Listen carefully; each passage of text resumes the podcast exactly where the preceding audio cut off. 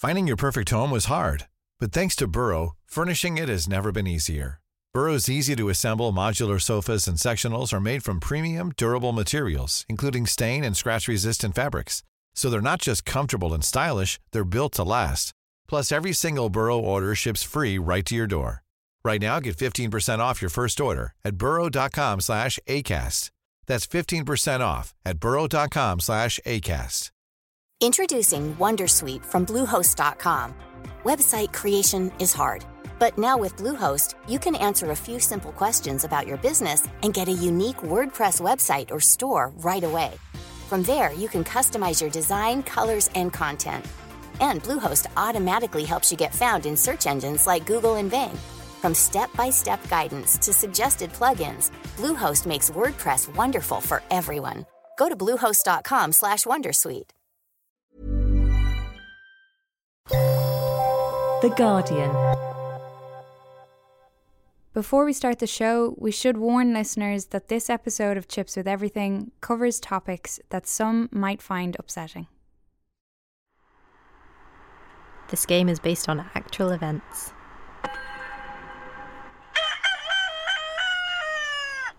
Okay, so it's kind of it's black and white and you're this kind of stick figure guy walking through a city.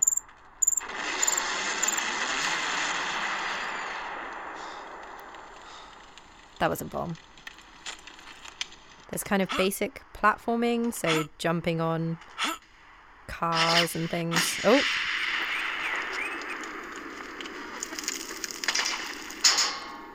Gunshots. In this bit you use a like a bin, like a wheelie bin as protection from bullets. And that was just to get to his house.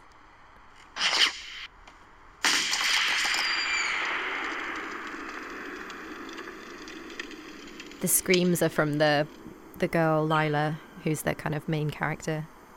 He's telling her and her mother to run and that he'll follow. They come to an ambulance. The father says, "Thank God we are safe now." The ambulance says, "We're full. We can only take one patient, and you only have one choice here." It says, "I have no option. Please take my daughter."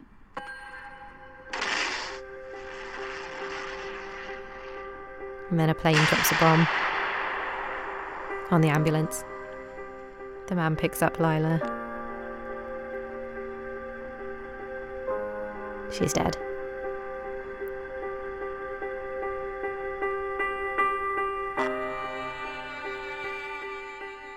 No matter how many times I play this game, I will never be able to save the main character, a young girl living in Gaza called Lila.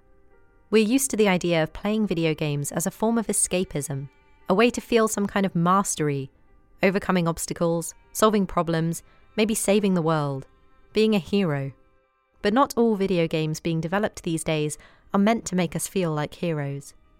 Some games offer no solutions, no way to get that happy ending, the satisfaction of a win. Often, that's because these games are based on real life. But why make a game about a difficult real world situation? We already have media like documentaries, films, and podcasts to start thought provoking conversations with a wider audience. So, what do video games have to offer? The one who's playing a game, he is very dedicated to the, to the game and he think he's the one in control and he's the hero. And when he plays the game, he's more engaged than watching a movie or reading a book. If you think of a video game, whether you're someone who plays them a lot or not, you probably think of a piece of entertainment that spirits the player away to a different place to live out a fantasy life far removed from the real world. But some video game developers don't want to offer that kind of escape. Far from presenting a fantasy narrative, they want to use the medium to show us real world situations, to help us understand. So, can these kinds of games also help the developers? Can making a game about life in wartime be therapeutic for someone living through those circumstances themselves? Despite all the laughs that I had when I when I was a kid, when I said I want to work with in, in the games industry, um, here I am winning a, an, an, award about a game that I helped uh, a little bit with making it, and it was just so personal and emotional. Proudest tears I've ever cried.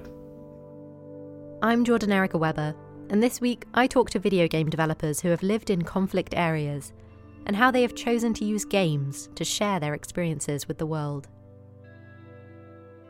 This is Chips with Everything.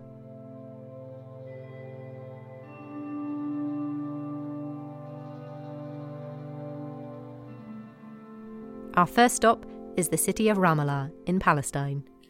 My name is Rashid Abueideh. I'm from Palestine. I'm, I'm working as a software engineer and I make games in my free time. Rashid spoke to us over Skype from his office in Ramallah, so you might hear some traffic noises in the background every now and then. Living here in, in, in Ramallah or in Gaza, it's like it's difficult. In any minutes, you you could be killed on the road because there is always a gun pointed to your head, loaded and pointed to your head.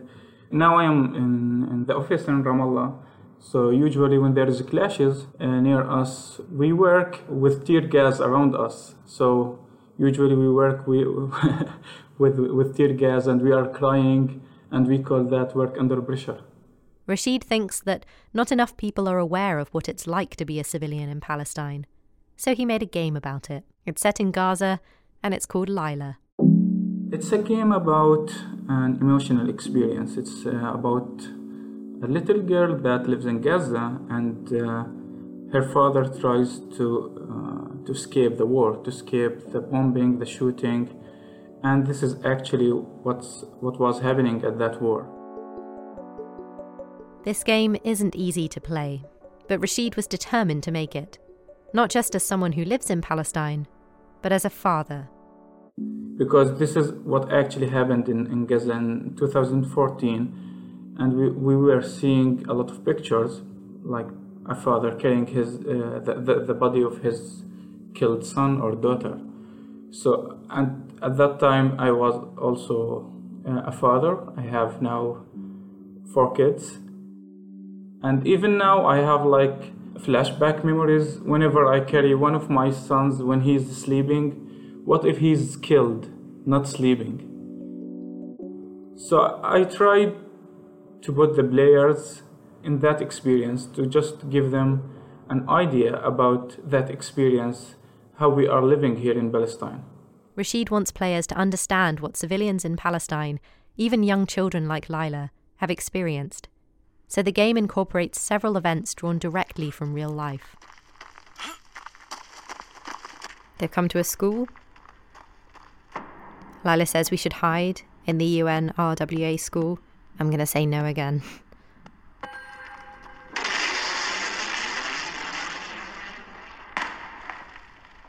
An airplane just dropped a bomb on the school.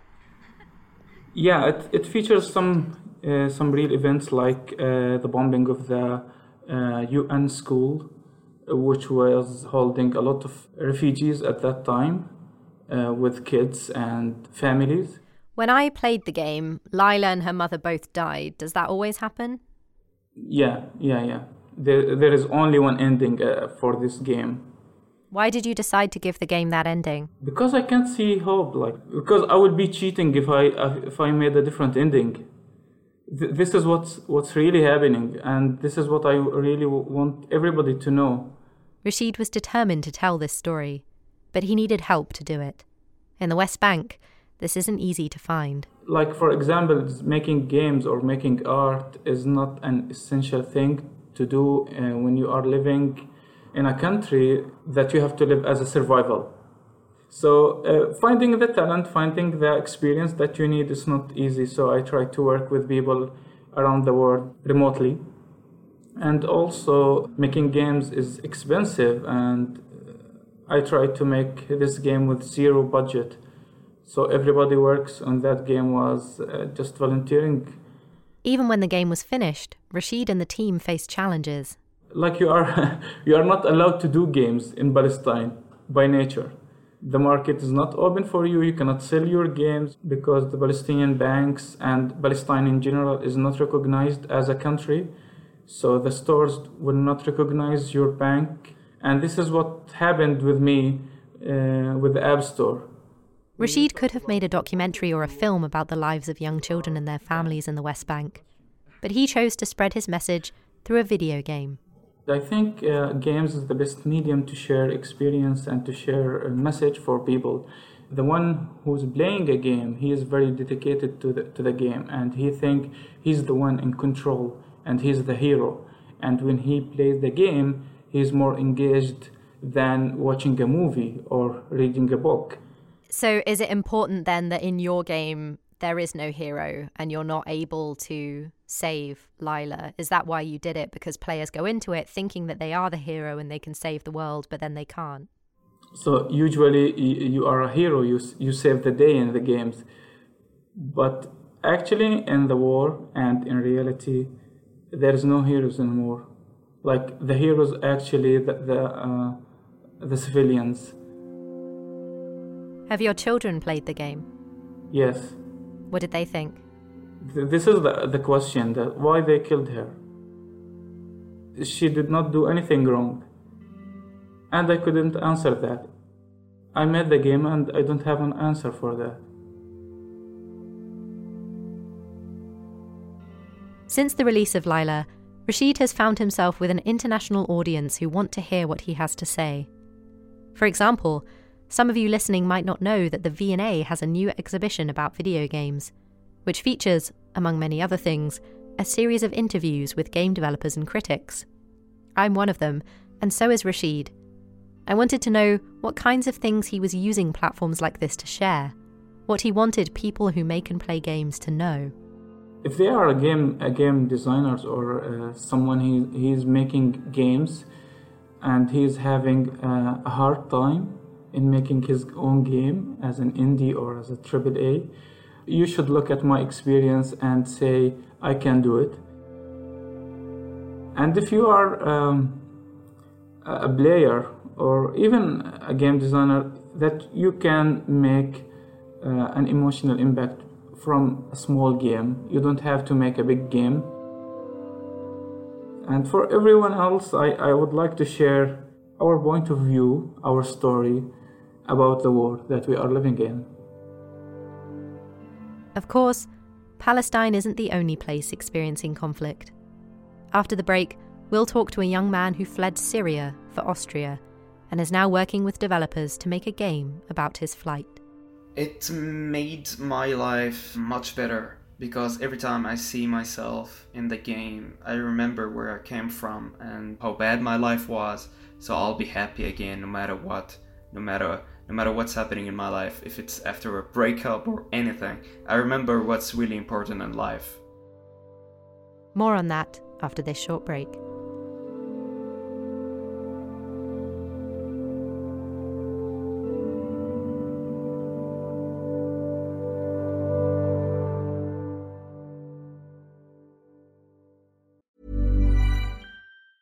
Getting engaged is a moment worth cherishing. A one of a kind ring that you design at Blue Nile can help your love sparkle. Just choose your diamond and setting. When you found the one, you'll get it delivered right to your door. Finding the right engagement ring can be nerve wracking. At Blue Nile, you'll have the expert guidance needed and a diamond guarantee that ensures you're getting the highest quality at the best price. Cherish all of life's moments and save up to 30% at BlueNile.com. That's BlueNile.com.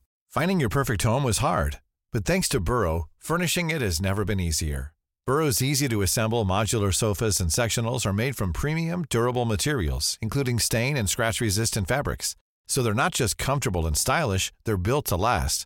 Plus, every single Burrow order ships free right to your door. Right now, get 15% off your first order at burrow.com slash ACAST. That's 15% off at burrow.com slash ACAST.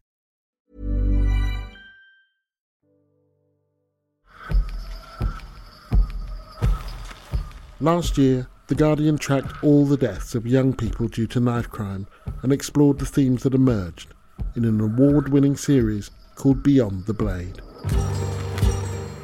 Why are they carrying a knife in an area where they know people, but they feel that they have to acquit themselves from other people? We saw many people suffering, but we also saw many fighting back.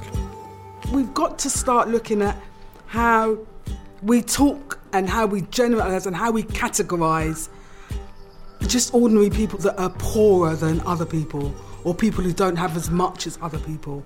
For this new series, journalists from The Guardian travelled to Bristol, Birmingham, and Croydon in South London to listen to some of those people. society tends to look down at young people once they've made a wrong choice, and what we're saying by that is that we're writing them off.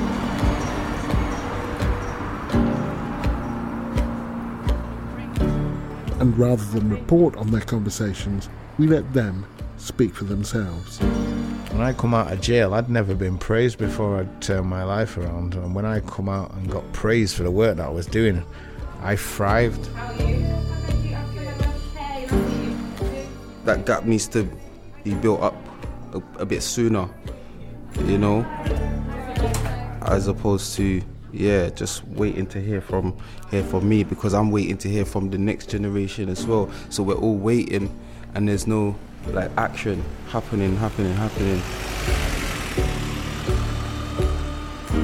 If families are fractured, that has an impact on a young person. If a father and a mother get divorced, that has an impact on our young people. And I think the only way they know how to make people sit up and say, listen, there's a real problem going on here, is by violence. To listen to all three episodes, head over to theguardian.com forward slash podcasts or subscribe by searching Beyond the Blade on your favourite podcast app.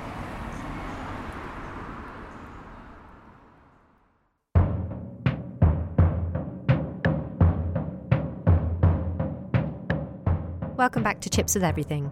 I'm Jordan Erica Webber. Before the break, we spoke to Rashid Abueideh, a software engineer who developed a short video game in which the player tries to help a young girl called Lila escape Gaza and its guns and bombs. Rashid explained that this game was an attempt to show the rest of the world what it's really like to live in Palestine. Can you hear me? Hey, how are things? Great. Next, we're off to Salzburg in Austria, where our producer Danielle spoke to a Syrian refugee who ended up becoming a video game protagonist.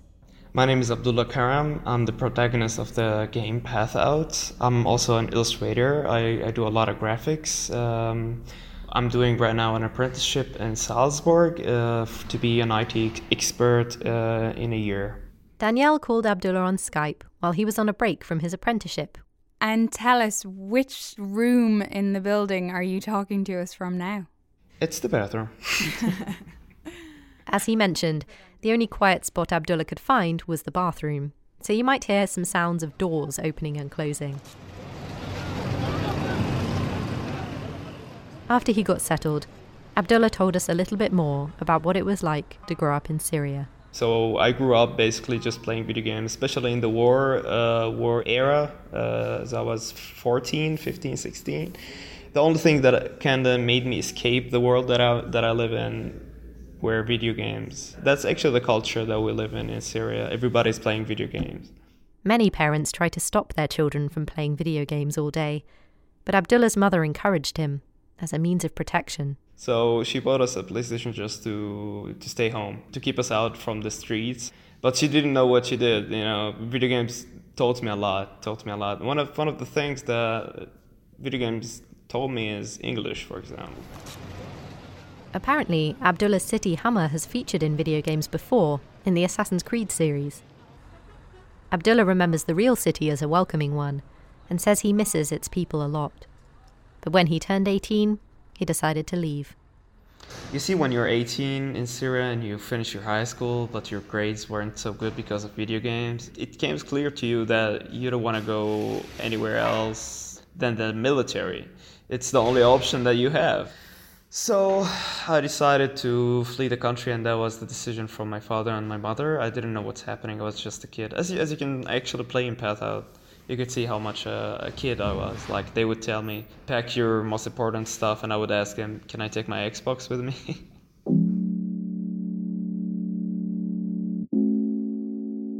so, after packing his bags, Abdullah made the first of many dangerous journeys to join his brother in Turkey.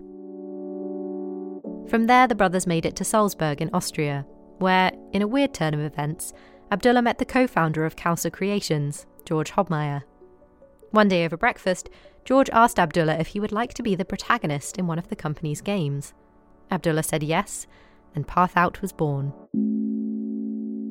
You're playing this guy who was at the age of 18 and he had to flee his country totally and you're facing all of these challenges in his perspective as being a. The challenges you face throughout the game vary in difficulty. Without spoiling the game, you have first of all to do the pretty easy stuff like getting a lamp when uh, when the electricity is off, getting more information about the environment in Syria. But the biggest challenge is actually uh, getting through the borders and through the mines and getting through ISIS. I don't want to talk a lot.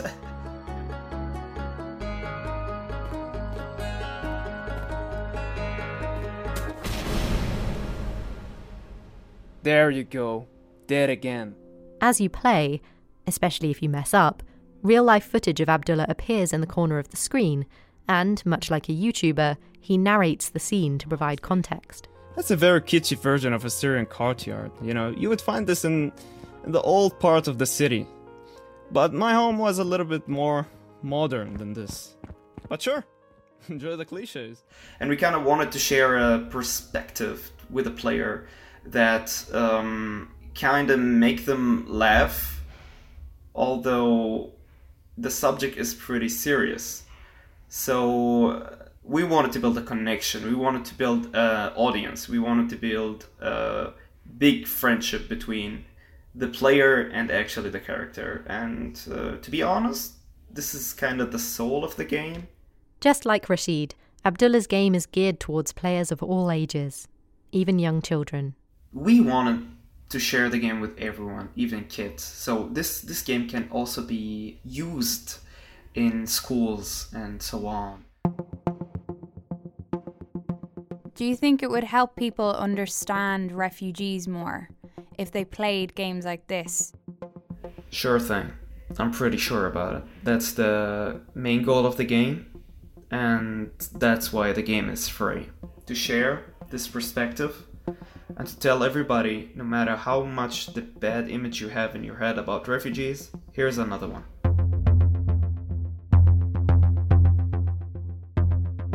I'd like to thank Rashid Abueideh and Abdullah Karam for joining us on the show this week. There will be a link to both Lila and Path Out on this week's episode description on the Guardian website. I want to hear your thoughts, so send me an email at chipspodcast at theguardian.com. That's all for this week. I'm Jordan Erica Webber. Thanks for listening.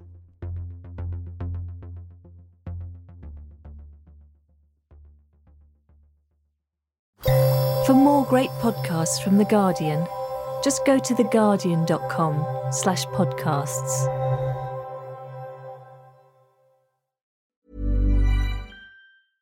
Spring? Is that you? Warmer temps mean new Allbirds styles. Meet the Super Light Collection, the lightest ever shoes from Allbirds, now in fresh colors.